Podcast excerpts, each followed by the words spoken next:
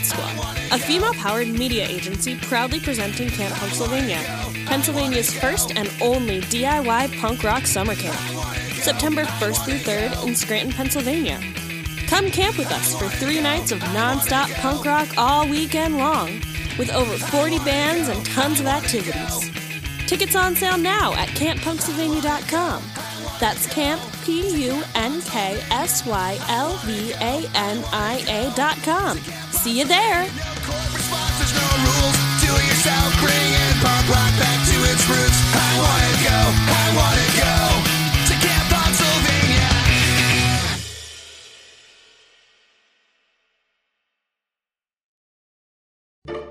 Love this podcast? Consider supporting this show. You decide how much you give, and there's no regular commitment. Visit the link in the episode description to support now.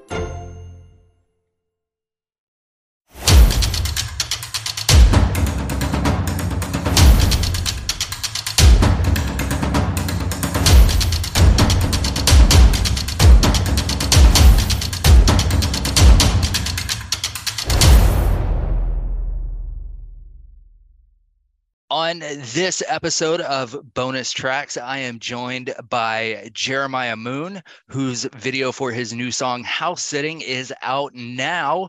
Hello, thank you very much for being on the show. Good morning. Thanks for having me. So tell me about uh, House Sitting. Yeah, House Sitting was, to be totally frank, my favorite song off of the EP that I put out earlier this year. Um, it was something that he started writing probably about five years ago now, back in 2017. And it's been slowly taking shape over that time and, you know, little elements being put into place and lyrics being tweaked and everything. And, uh, and yeah, I'm, I'm pretty proud of how it turned out. I think it, it to me is sort of the closest to the mark in terms of capturing um, what I want to be making with my music.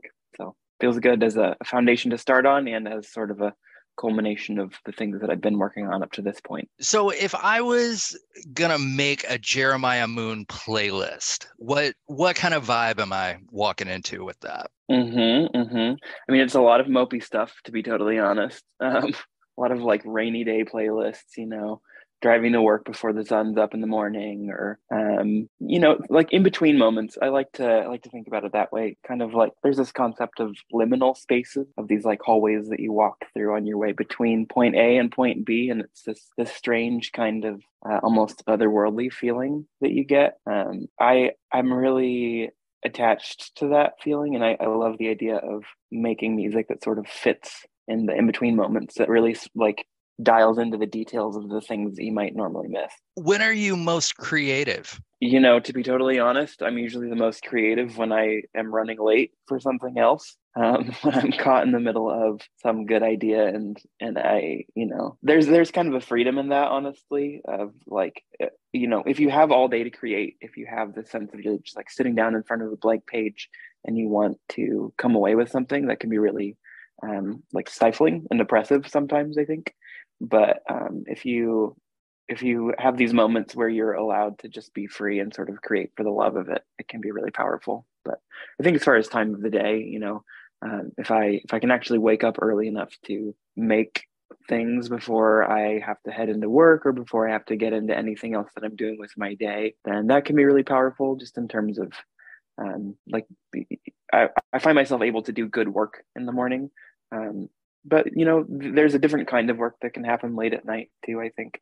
Yeah if you're if you're up after everybody else has gone to sleep and there's no sound in the house and you can just sort of uh, you know just mess around. You don't have to feel like um, it, too intentional about it. I think there's a there can be a different kind of inspiration that comes from that too. So if this interview suddenly turned into like a tiny desk concert type thing, uh, where does house sitting fall in the set list? Yeah, you know, I think it's a good uh it's a good middle song. It's like it's not the big catchy opener, it's not the big um, you know, triumphant closer. Um it's it's sort of one that I think encourages you to just sit with it and be able to be still a little bit with it. Um, but it has enough of a like a catchiness and an upbeatness that it'll sort of keep the energy going too. So yeah, we'll we'll put this right in the middle. What advice would you give to the next generation of artists? You know, I'm I'm probably the wrong person to be asking about that because I'm still trying to figure it out myself. I would say that the the best I could do would be to, to tell somebody else the most helpful advice that I've gotten, um, which is just patience, honestly, more than anything else.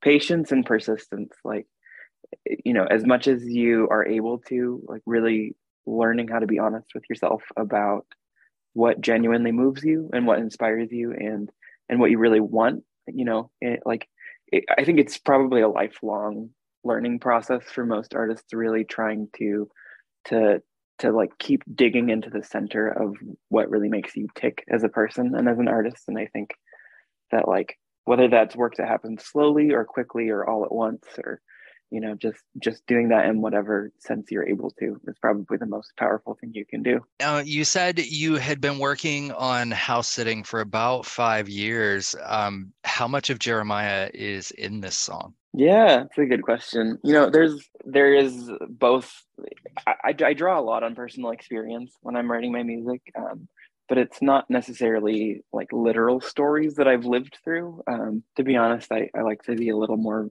vague than that. But it, it's kind of feel it's like all the feelings that I'm attempting to capture and describe with that song and with I think most of my songs are are feelings that I've experienced personally in some sense or another. So I apologize. It's sort of a cagey answer, I know, but um, but no, there's there's quite a bit of me in it. I mean, it's uh, it's you you come to these moments in your life you know whether it was whether it's heartbreak or joy or or whatever it might be and, and you it's just a very it can be a very individual very like unique experience to each person. Um, and and i think it's uh it, you know part of this was me was me attempting to capture how that feels in words uh, and in music i guess. So a lot of a lot of me in it. We'll just leave it at that. If you had an extra hour in the day what would you do with it? I think realistically, I probably would spend that hour trying to catch up on things that I'm behind on. um, but in the in a better world where I'm, I don't have as many things that are on my to do list, um, I would love to just keep an hour for totally un like un unintentional time or I'm trying to think of a better way to phrase this um, uh, unstructured time, just like free free creation almost. I think could be really powerful. Um, there's that's such an important part of of being a creative person is having having some time to just sort of like fuck around honestly um, whether that's like creating sounds on my synth or like you know like um, being still and looking out the window or um, meditating or napping or whatever it might be like i think just having space to just like be a person without any expectations for yourself um, is is really powerful and really helpful. Tell me about the moment that you decided you wanted to pursue music. Yeah it's a good question because i've been in music for a long long time. I have been playing cello since i was seven um, I, I, went to school for music performance in the classical world, um, and and really, like none none of those things pointed me toward having a career in music per se. I mean, I think that they gave me a lot of the skills. That's like that. I was in the kind of structure where I, I easily could have kept pushing and gone on to try to take orchestra auditions or teach or or something else, and and none of those were the really defining moment for me personally in terms of choosing music as my passion and as my career. Um, and so I, I sort of, you know, I felt the friction there personally. Um, I felt like it wasn't quite right, and I, I dipped out, and I wasn't really doing much music for a few years after college, and moved to Seattle, and you know, was working day jobs, and and then I had a friend that sort of called me out on that. They they could sense that I wasn't totally happy with my career, with the life I was living, and they they just laid it out on the table. They just said hey like i can tell you want to be an artist. You see yourself as a creative person. Like you see yourself as someone with passion that you should be following but you're not really letting yourself live that life or chase that dream. Like why are you like why are you holding yourself back? Why are you not allowing yourself to try to do that? And it was a, a huge revelation for me. It was just it was very like a very emotional moment where i i sort of had to come face to face with you know with what i really want which i wasn't really I- didn't really believe in myself or I think love myself enough in that moment to to really be honest about what I wanted. Um, and so, you know, having having a friend actually just like point me toward that and not giving me an easy escape from answering that question was um, something I'm very grateful for. I don't think I'd be here if it wasn't for that. What do you want people to walk away from house sitting with? I think just a sense of stillness. Um, yeah, I, I think there's there's a real melancholy to it. And there's a real sense of like things breaking and like distance being formed and sort of like these fissures in a relationship opening up. Um, but to me, like that in and of itself isn't isn't the most interesting thing. Um, where that gets interesting to me is when you when you juxtapose that when you when you put it in a in the same image as this real um, like affection and this real like deep love um, i think that's you know i think if you if you're able to like to experience both sides of that at the same time that's where the real like bittersweet uh, feeling comes in. Uh, i don't know that's what's interesting to me about this song i think. This this sort of like culmin this this the sense of of the whole picture of a relationship coming into focus at the same time you know beginning to end like love and and destruction at the same time. What kind of film do you think uh, house sitting would be perfect for? that is a great question. Um i love movies too so i always think about that when i'm writing music. I'm imagining scenes that would be going on in the background. I think house sitting specifically feels more like it's not quite an end credit song but it could be like the beginning of uh of uh, like sort of a a down and dirty like John Cassavetes kind of like uh like slice of life picture of someone living in the city or I don't know. I haven't haven't quite developed the screenplay for that one yet but but that's uh it's a good start anyway. So tell the folks listening at home and all over the world where they can get their hands on house sitting. yeah if you'd like to go listen to house sitting or the rest of my EP Sputnik came out in January. It's streaming on Spotify Apple Music Tidal um, anywhere you normally listen to music.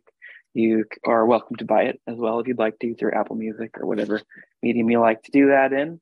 Um, and then the new video for house sitting is streaming up on YouTube. So please check it out. Follow me on Instagram at mr.moon.beam enjoy the rest of your week. Thank you uh, so much for taking time out of your day to talk to me about uh, this song. I I absolutely love it. So thank you. Oh man, thank you so much. Yeah, it was, it's a real privilege being on. I, I really appreciate taking your time. Thanks.